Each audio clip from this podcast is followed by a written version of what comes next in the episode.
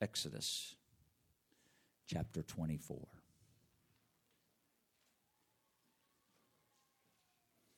We may move quite quickly through some verses this morning.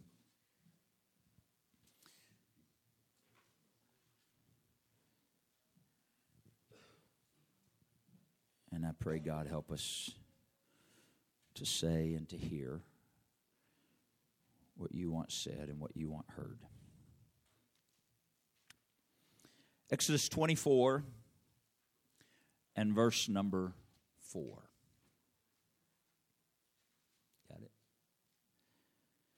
And Moses wrote all the words of the Lord and rose up early in the morning and builded an altar under the hill and 12 pillars according to the 12 tribes of Israel. And he sent young men of the children of Israel, which this is what these young men did that he sent. They offered burnt offerings and they sacrificed peace offerings of oxen unto the Lord. Okay?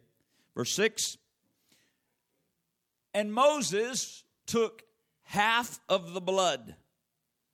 This is from these burnt offerings and peace offerings that these young men just sacrificed. He took half of the blood and put it. Now you know, Sister Annie. She asked me a question for you. He took half the blood and put it in basins. There's probably more than one because he there were 12 tribes of Israel. He took half the blood and he put it in basins, and half of the blood he sprinkled on the altar.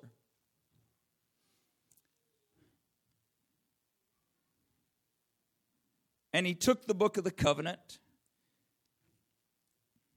and he read in the audience of the people, and they said, All that the Lord hath said will we do and be obedient. And Moses took the blood and sprinkled it on the people and said, Behold the blood of the covenant which the Lord hath made with you concerning all these words.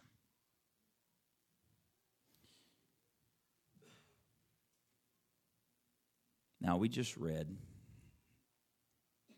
five verses. And you can read those verses and you can miss it if you're not careful. He built altars, right?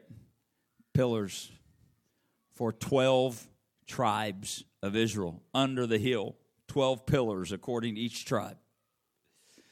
Then he got the young men and said, Now you sacrifice burnt offerings and peace offerings. And as they sacrificed, they took these animals and began to sacrifice them.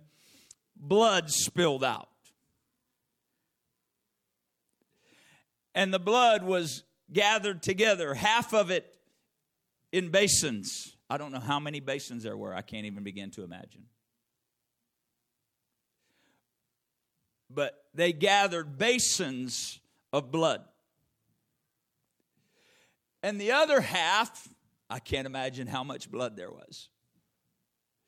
But the other half, they took all that blood and he and Moses put it on the altar.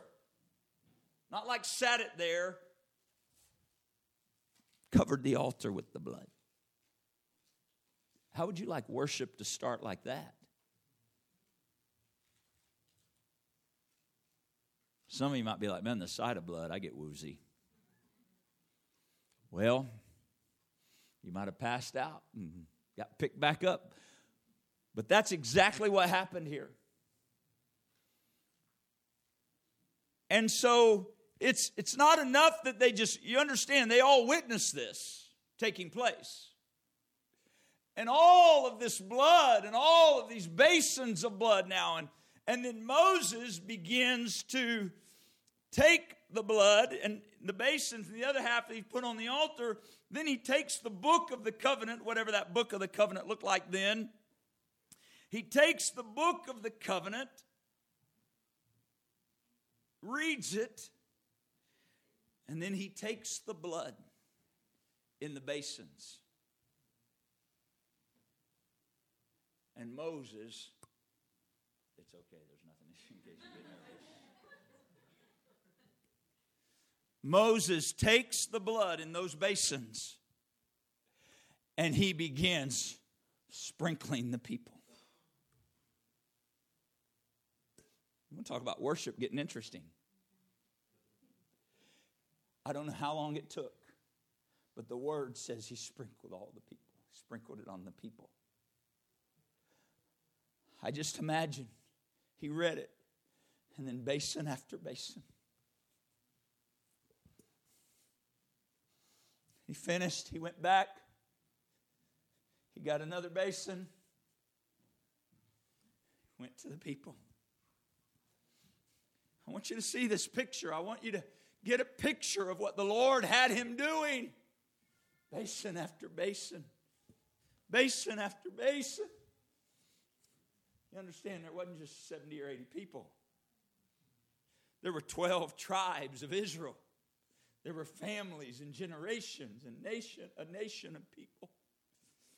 God was trying to get them to see something. And Moses went. I don't know what it looked like him walking through that multitude. But he took ba- after basin after basin and he sprinkled the blood on the people.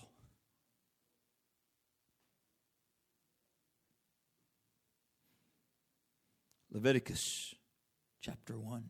I know Leviticus is so many of your favorite book. I'm going to move quickly. These men already have the verses, so you can keep up in your Bible. We'll stay in Leviticus, so if you turn fast, you'll probably be okay. Leviticus chapter 1 and verse number 3. Leviticus 1 and 3. If his offering be a burnt sacrifice of the herd, let him offer a male without blemish. He shall offer it of his own voluntary will at the door of the tabernacle of the congregation before the Lord. And he shall put his hand upon the head of the burnt offering, and it shall be accepted for him to make atonement for him. And he shall kill the bullock before the Lord, and the priests, Aaron's sons, and shall bring the blood and sprinkle the blood round about upon the altar that is by the door of the tabernacle of the congregation. Chapter number three and verse number two. And he shall lay his hand upon the head of his offering and kill it at the door of the tabernacle of the congregation. Verse 7 If he offer a lamb for his offering, then shall he offer it before the Lord. And he shall lay his hand upon the head of his offering and kill it before the tabernacle of the congregation. And Aaron's son shall sprinkle the blood thereof round about upon the altar. And verse number 12 And if his offering be a goat, then he shall offer it before the Lord. He shall lay his hand upon the head of it and kill it before the tabernacle of the congregation. And the sons of Aaron shall sprinkle the blood thereof upon the altar round about. Read chapter 4 of Leviticus. Read chapter 5 of Leviticus. Read chapter 6 of Leviticus. And again and again and again, you'll see repeated this pattern. When one would sin willfully or ignorantly, one would trespass the word of God and sin. There was a pattern. You bring your sacrifice alive to the Lord. You put your hand on the head of the animal that you bring, and there you kill it, and then the blood is taken by the priest and put upon the altar what was going on. I want you to get a picture in your mind. We need to see this and understand what God was wanting His people to see. You need to understand your sin causes death. Your sin brings blood. Your sin causes the shedding of blood. So when you come and you bring your sacrifice for sin or trespass, you don't get to just hand it to the priest and walk away but you stand there in front of the priest you bring it to the Lord. And when you bring it to the Lord, don't turn your head and walk away. Set your hand on the head of that animal that you brought from your flock, and you stand there with your hand upon its head and you kill it. And when you kill it, that blood's going to get on you. But I want you to know the blood is being spilled for your sin. Israel, this is something you do from generation to generation to generation. What was the Lord doing? He was trying to get them to understand you can't separate separate your sin without blood. You need to know there's going to be blood spilled for your sin. Put your hand on its head. Read it. All of those chapters. You get that picture? A man comes for his family. His family's trespassed the law of God, or there's been sin. He brings his goat or he brings his lamb from his flock. This is his livelihood. He brings it to the tabernacle of the Lord. The priests are waiting there for him. The lamb is bleeding, the goat is baying, or whatever they do. He stands it there knowing this is my offering for my sin or my trespass. You know, it'd be nice if he could just give it to the priest and leave. Doesn't get to. Oh no, you don't get off that easy. I need you to put your hand on its head and watch the process, the dying. I need the priest to, you need to kill this animal here with the priest. Oh, do you think they would kill it and it was all nice and clean and neat? Should have had Brother TJ get us some videos. Maybe not. Sister Jessica said no. I've dressed out a few animals along the journey.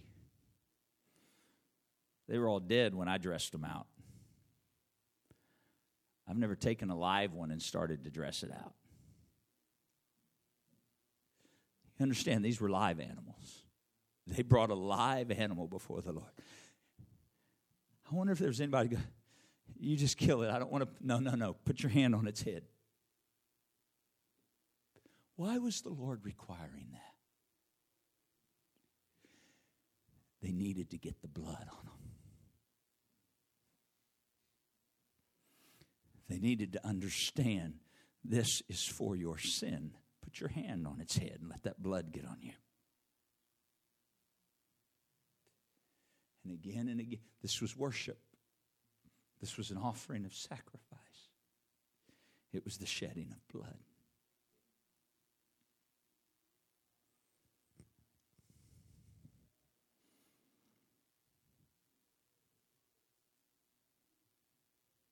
You imagine what they thought when Moses had his basins and was walking through the congregation?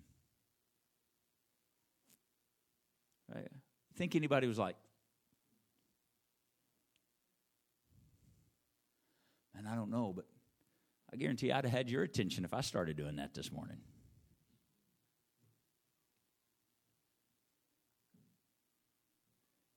Study the scripture the entire tabernacle, it was a bloody place. Blood on the altar, blood on every piece of furniture. Once a year, when the high priest came into the holiest of holies, he brought a basin of blood and offered it on the mercy seat the blood and when and when the lord accepted the offering the blood the glory of god would come down between the cherubims above the mercy seat and they would understand their sins have been pushed forward one more year, the day of atonement, because of the blood blood of a spotless lamb had been presented, a lamb without blemish that day. And so, therefore, the priest would begin to dance there in the presence of the Lord in the holiest of holies, and the bells and the pomegranates about the bottom of his robe would begin to make the noise that bells, I guess, and pomegranates do. And the people outside the tabernacle would hear the bells and hear the day. They would know the priest is dancing the sacrifice has been accepted, and a shout would go up for the people, but they understood it took blood took blood. Fast forward to the Gospels, and we see the ministry of the Lord Jesus Christ. Pray with me right now, please. Please pray with me.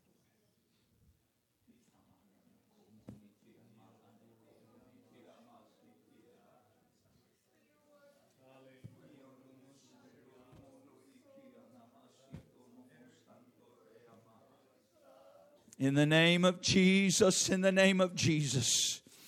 Anoint our ears to hear, anoint our eyes to see, anoint our spirit to receive. Open our understanding of this, your holy word. Bring us clarity and recognition of what you would reveal to us by it, Lord. In the name of Jesus, I pray. In the name of Jesus, I pray. In the name of Jesus, I pray. In Jesus' name. In Jesus' name. And so we see, as we fast forward to the New Testament, we see the ministry of the Lord Jesus Christ for three and a half years. And we, we find a very familiar story to many of us where Jesus comes to the temple one day. And he comes to the temple and he is angry. There you go. One of the kids found the lights. He comes to the temple and he's angry. And in his anger, he, he has braided a, a whip cord and he walks into the temple and he begins to throw over the tables of the money changers. And he whips and he drives out those that are selling doves and pigeons or whatever they're selling. And he, he's whipping it. And you can say what you will. I believe that whip probably got onto some flesh and hit some flesh along the journey. And he drove them out of the temple and he flipped over their tables. And he said, The zeal of the house of the Lord have eaten me up. Why was the Lord Jesus so angry? Why was the Lord Jesus so fired up, if I can say it that way? I'll tell you why I believe he was fired up. Because they were no longer putting their hand on the head of the sacrifice. The blood had become commonplace. I'll just go to the temple and buy something. I won't even bring one of my own anymore. It takes too much time and trouble. I'll just go down there. I'll get something from the money changer. I've gotten a little blessed now and I don't need to understand. You know, let me, it's more convenient. Let's hear how much is a dove today? Okay, great. Thank you. I'll take two. Here you go, priest. Do what you got to do. Wring its neck. Thank you. I push the sin forward. All right, what are we doing later? Where are we having dinner? What's going on next? The blood became something casual in their lives. They become complacent about the offering of sacrifice. It became convenient for them rather than consecration for them. It became convenient they didn't want to deal with their sin, but they didn't want to deal with sacrifice either. They just wanted to be able to have an easy believism, an easy way. God, forgive me. I'm sorry. Here's a couple of doves, wring their neck, do the thing you got to do, high priest. Thank you. Now it's all good. I can go live my life. And they had stepped away from the dedication and the consecration of putting their hand on the head of the animal, letting the blood get on them, and recognizing there's got to be shed blood and it's got to be a cost to me. Got to be a cost to me. He drove them out. He drove them out. Anyone, anyone who gives you an easy path of sacrifice is not your friend. I'm not interested in an easy path of sacrifice. I want the heart of David. David went to, was it Obed Edom's house? Went to the threshing floor so he could make sacrifice. And he says to him, I want your threshing floor. I want, and he says, Obed Edom says, My king, take it. It's all yours. Take it for free. Offer your sacrifice. He said, Oh no. I'll not offer sacrifice without cost, but I'll pay you the full price. Why? Because David understood I'm not interested in a sacrifice that doesn't cost me something. I'm not interested in trying to just appease my sin or my trespass. I'm willing to put my hand on the head of the lamb still. I'm still willing to put my hand on the head of the goat, if you will. Let the blood be shed, but let it cost me something. I'll pay you the full price. So Jesus drove them out of the temple.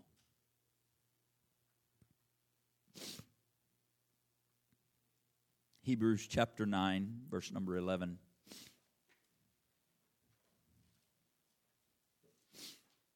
Hebrews 9 and 11. Again, I'm going to move quickly.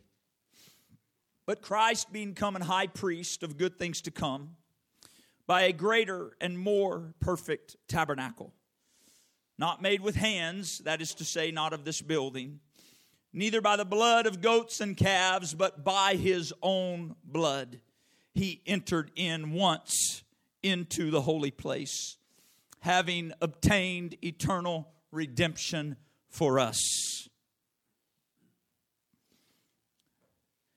I don't know if you know how much that verse means. Neither by the blood of goats and calves, but by his own blood.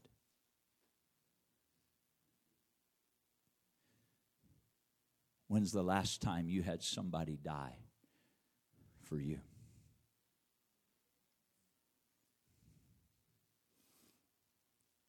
When's the last time you had someone that was alive have their blood poured out while they were alive for you?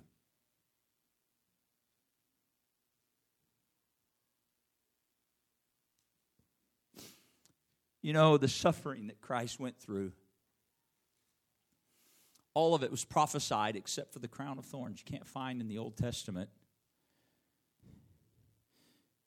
any prophecy of the crown of thorns being put on his head.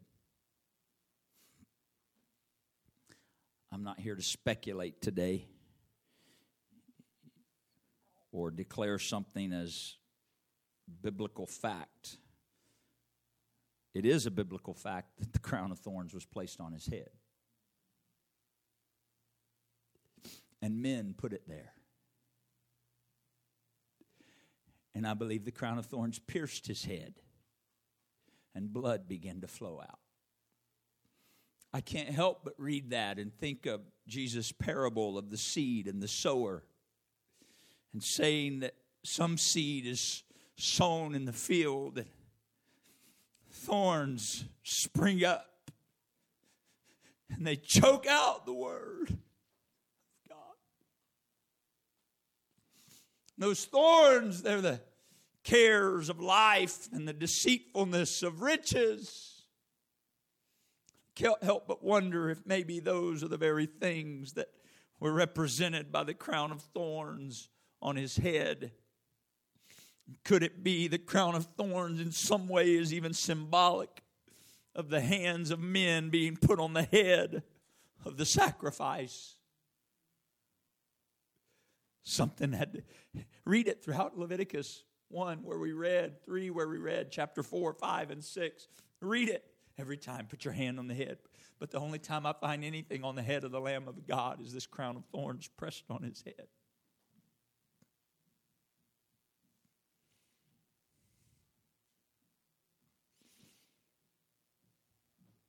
The priest could not go into the holiest of holies without blood from a sacrifice. He had to have the blood of a lamb without blemish on the Day of Atonement to be able to walk into the holiest of holies.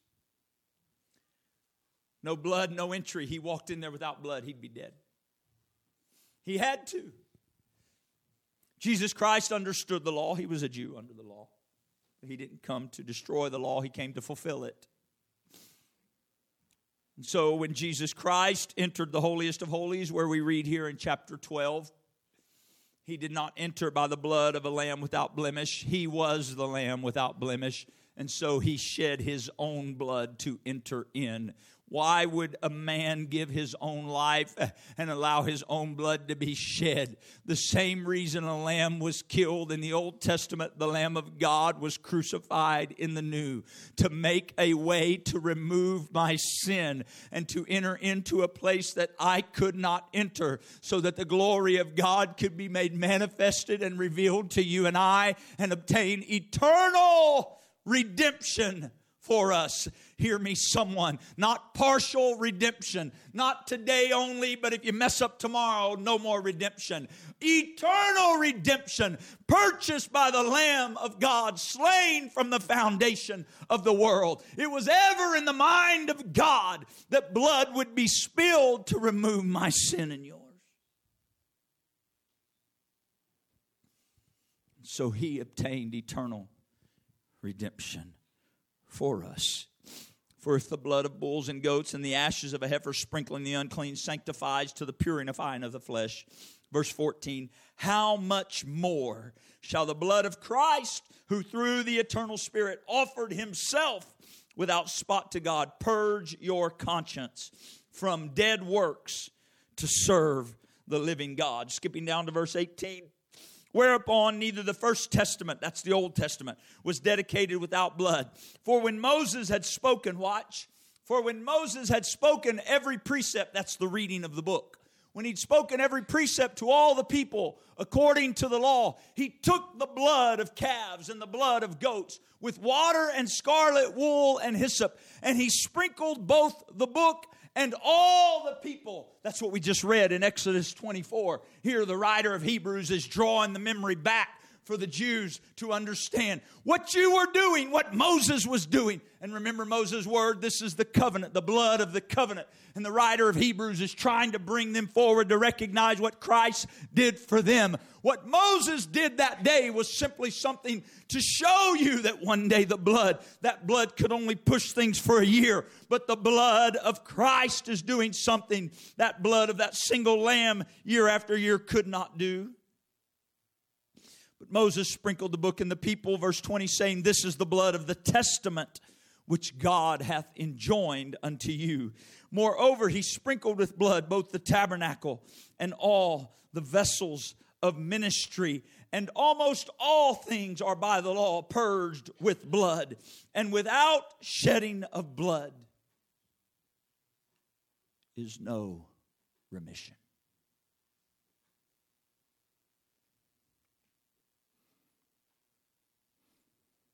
no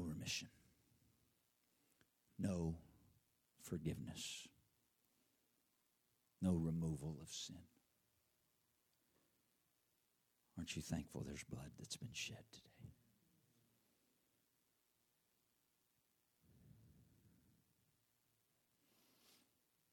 Chapter 10, verse 3. But in those sacrifices, talking about the Old Testament. There is a remembrance again made of sins every year. It just went year after year. Hear me. I feel the Holy Ghost right now. If I remember your sins and you remember my sins year after year, it tells me you're living under the law, not under the blood of Jesus Christ.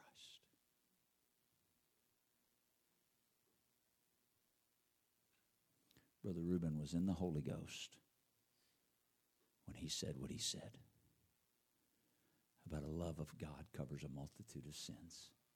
I don't know if you heard that. It's the first thing he said when he took the microphone. And then he said, I can stand by my brother without judgment. What is that? That's the blood of a spotless lamb. It doesn't remember every year. That's what the adversary does. Let me remember.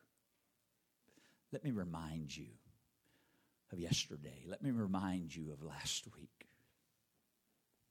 You know what I want to say?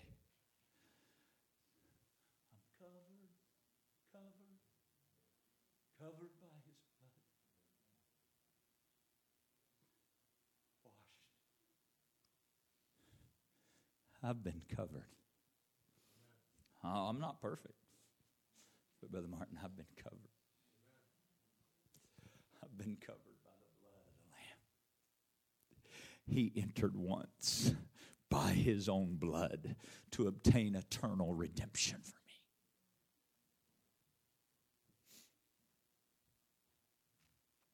I don't know what verse I'm on. Three. I'm glad we got a screen. Help me remember. Remembrance made of sins every year. That's Old Testament. Verse 4. For it is not possible that the blood of bulls and of goats should take away sins. Verse number 9. Uh, then said he, Lo, speaking of the Lord, I am come to do your will, O God. He taketh away the first, that's the Old Testament, the old law, that he may establish the second, that's the new covenant that thank God you and I are under. Verse 10 By the which will we are what? You just lift your hands and thank Him for that right now if you believe that? By the which will we are sanctified. That's made clean. That's made presentable. That's made holy, sanctified through the offering of the body of Jesus Christ once for all. Once for all. Skip down to verse 14. I really wanted to read all of chapter 9 and 10.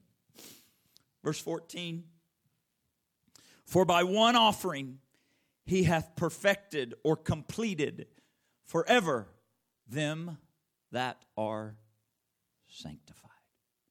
That's you and I. Stop listening to the devil. He's a liar. Stand on the word, it's true. Verse 15, whereof the Holy Ghost, if you're filled with the Holy Ghost, it's a witness. You're either going to listen to the Spirit or you're going to listen to your flesh. The Holy Ghost is a witness to us. If I walk in the flesh, I'm going to live in condemnation. If I walk in the Spirit, it's a witness to me of the power of the blood in my life and in the life of my brother and my sister. The Holy Ghost is a witness to us, for after he had said before, This is the covenant that I will make with them after those days, saith the Lord, I will put my laws into their hearts, and in their minds will I write them. And their, watch verse 17. And their sins and iniquities will I remember when? When? You see the contrast between verse 17 and verse number 3? Verse number 3 says, Those sacrifices, there's a remembrance made again every year. Verse 17, Their sins and iniquities will I remember no more. The law remembers. The law remembers. But thanks be to God who always causes me to triumph. Christ being come an high priest of good things to come by a greater and more perfect tabernacle. I will remember no more. Verse 18 now, where remission of these is, there is no more offering for sin. Don't have to offer anymore. Having therefore, brethren, boldness to enter. See, Holy, I know I'm reading sort of slow, but the Holy Ghost is wanting us to get the word today. Get the word. Brother Joel, I have boldness to enter into the holiest of holies. Say, You're not a Levite, you're not a high priest. No, I'm not.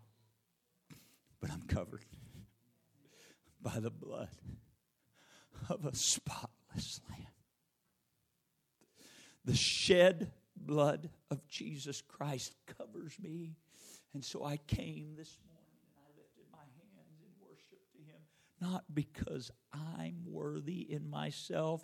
I didn't offer a lamb today. I didn't offer a goat today. And he didn't ask me to.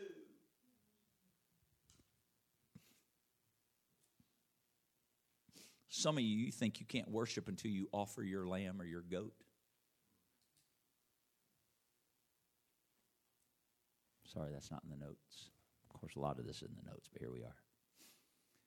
Yeah, you, you, you're still living in the law. You don't realize it. You come to the Lord. You had a, go back to Leviticus, you had a trespass or a sin willfully or ignorantly, and you and then you come to the house of God and there's a spirit of the Lord that's present to minister and to worship. And rather than you simply finding a place of repentance and repenting before the Lord and believing the word of God and the work of his blood, you got this idea, well, I've got to go through some type of process where I offer my lamb and I offer my goat and maybe he'll accept it. But right now I just can't worship because I I come boldly not because of what I've done. I come boldly because I believe in what he's done. We have boldness to enter into the holiest by the blood of Jesus. by a new and living way which he hath consecrated for us. You notice none of this, we didn't do any of this. Not my righteousness, not my goodness, not my being perfect. Thank goodness. He did all this. He hath consecrated for us through the veil, that is to say, his flesh, and having an high priest over the house of God, let us draw near with a true heart in full assurance of faith having our hearts sprinkled from an evil conscience and our bodies washed with pure water, let us hold fast the profession of our faith without wavering. For he is faithful that promised.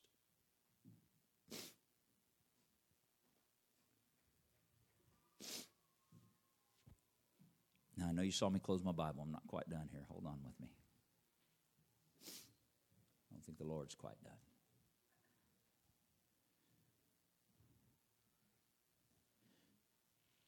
Jesus goes to Gethsemane. Peter, James, and John go with him. He goes a little bit further and he begins to pray. Father, if it be possible, let this cup pass from me. Nevertheless, not what I will, but your will be done. I marvel that the only time we find Jesus openly declaring his struggle with his own will is right before he fulfills the will of God and purpose. Oftentimes, when you're right at the destiny God has for you, is when the battle becomes the greatest between your will and His.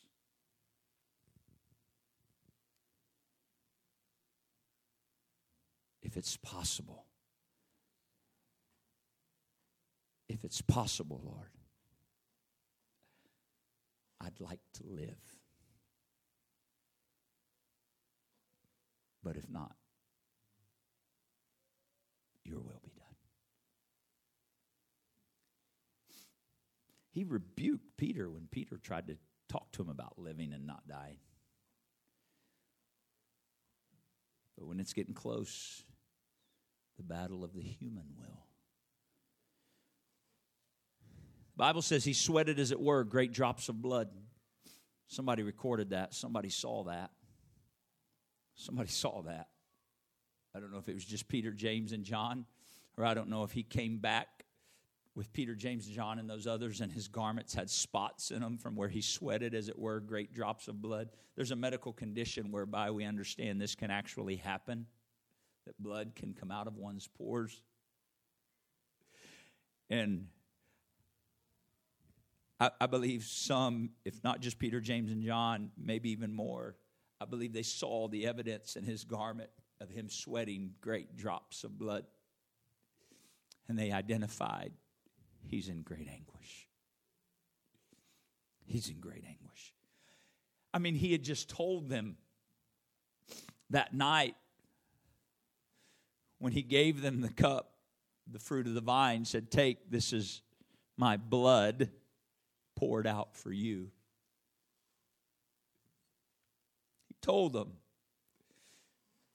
And then there in Gethsemane, right after sweating the drops of blood, the soldiers show up with Judas. Judas kisses him. Jesus says, Friend. Soldiers take him. Some follow afar off. Nobody's with him anymore. He's on his own. The lamb has now been separated out. They take him, they take him to Gabbatha. Many of you know the story of the pavement. They secure him to a post.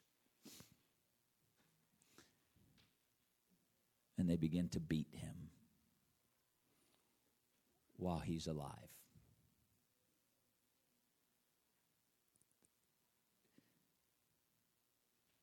Have a question for you. Do you think the Roman soldiers that were beating him got any blood on them?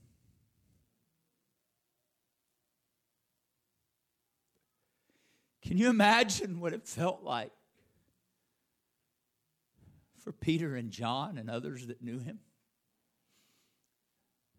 That maybe were mixed in with the crowd, maybe the unnamed disciples that followed him that watched this public display of humiliation watched blood from the Lord Jesus splatter across that place called the pavement, getting on the soldiers, perhaps as they would draw the whip back and go again, coming off the whip and getting on others. It was not a pretty, simple, clean, nice little order. The blood of the man, Christ Jesus, was being spilled on the ground in front of them. The blood of this man they had followed was being poured out while he was still breathing. It was as though there was a hand sitting on the head of the lamb while the lamb was still alive and they were having to watch it be killed before their eyes while it breathed and bleeded and the blood is pouring out. And here is the Lamb of God being beaten and smitten and blood coming out while he's alive and they're watching him die.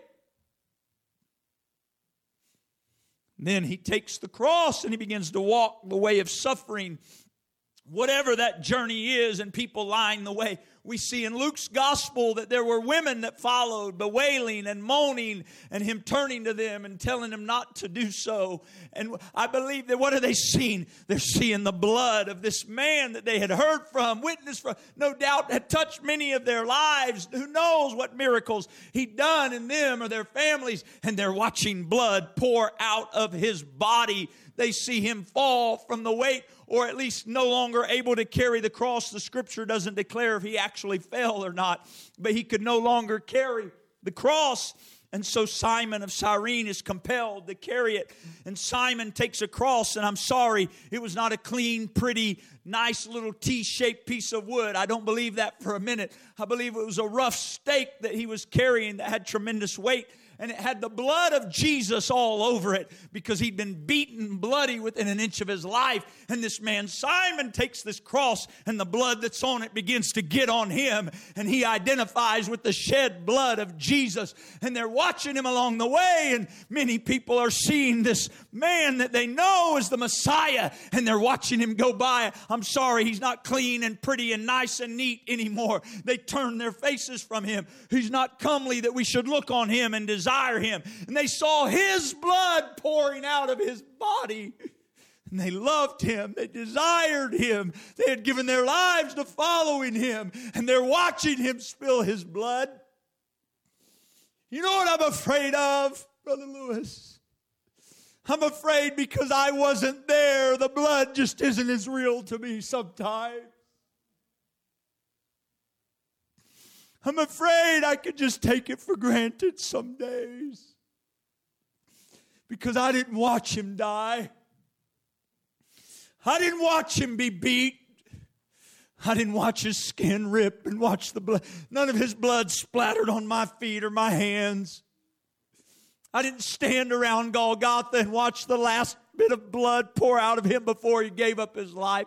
I can't relate to that. And so it can be convenient for me somewhere along the journey to just take for granted or, God forbid, dismiss the power of the blood. Hear me this morning, please.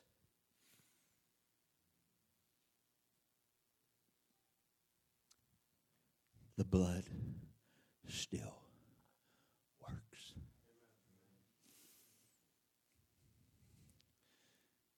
still works. I can take it for granted and dismiss it. Or, as Brother Reuben said, God forbid, I would dismiss it from working in the life of my brother or sister.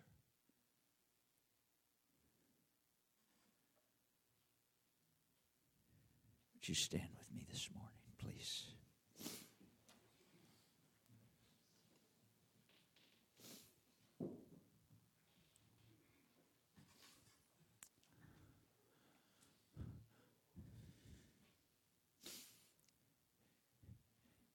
If I could, this morning, if there was some way I could have done it without it just being like, oh my goodness, he has totally lost his mind. Some of you think that anyway.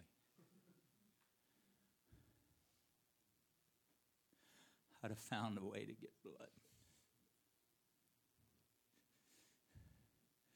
I would that the Spirit of God this morning would supernaturally pass through this room and that you would feel the blood of Jesus getting on you. That his pain, his suffering, his sacrifice would become real to you. Why would they give up their life and follow him? Because they watched him be crucified. They watched him be beaten. They watched the blood flow out of him.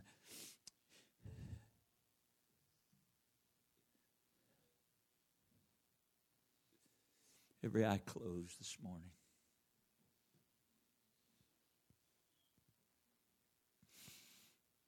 God, in your great mercy, I would that you would, for each and every one of us, like never before, allow us to see the cross. Allow us to see your suffering. Allow us to see the blood poured out for me and for my brother and my sister and for this world in which you've placed me.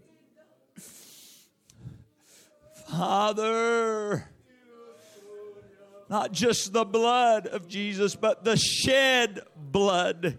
It was blood that was shed. It was blood that was shed. It was blood that was shed. You willingly laid down your life.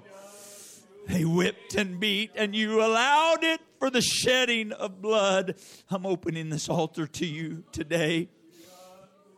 If I could sing it, I would. It's the old song that says, There is room at the cross for you. There is room at the cross for you.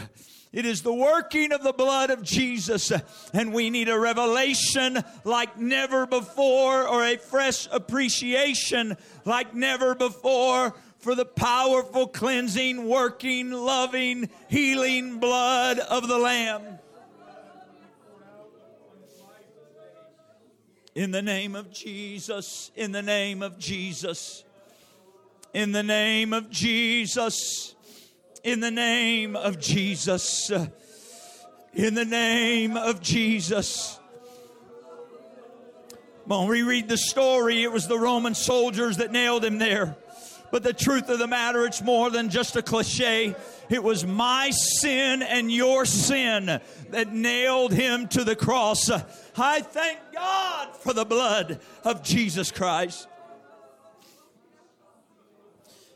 God forbid I take it for granted. God, I God forbid that I dismiss the working of it in my life or someone else's life. God forbid that I give room to the accuser and remember the sins year after year. You came in to usher in a New Testament by your blood. Thank you for your blood. Thank you for your blood. Thank you for your blood. Hallelujah. Come on, the blood still flows. The blood still cleanses. The blood still works. If you and I will humble ourselves before Him, the blood is still just as powerful.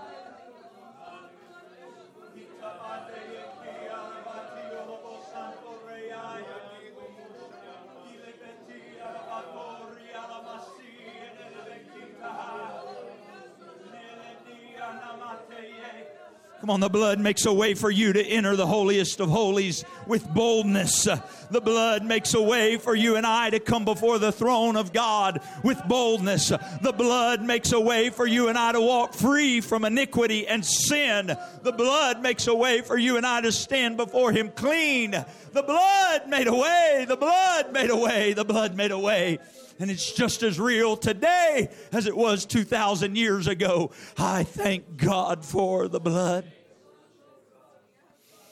I thank God for the blood. I won't shy away from it. I won't allow it by your grace, God. I'll not allow it to become casual in my life. I'll not allow it to just become a neat byword in a song or a thought. But God, metaphorically, I'll put my hand on the head of the lamb. Let me just see the shed blood. Let it be applied in my life. Let me see it upon my heart. Thank you for your blood applied to my life.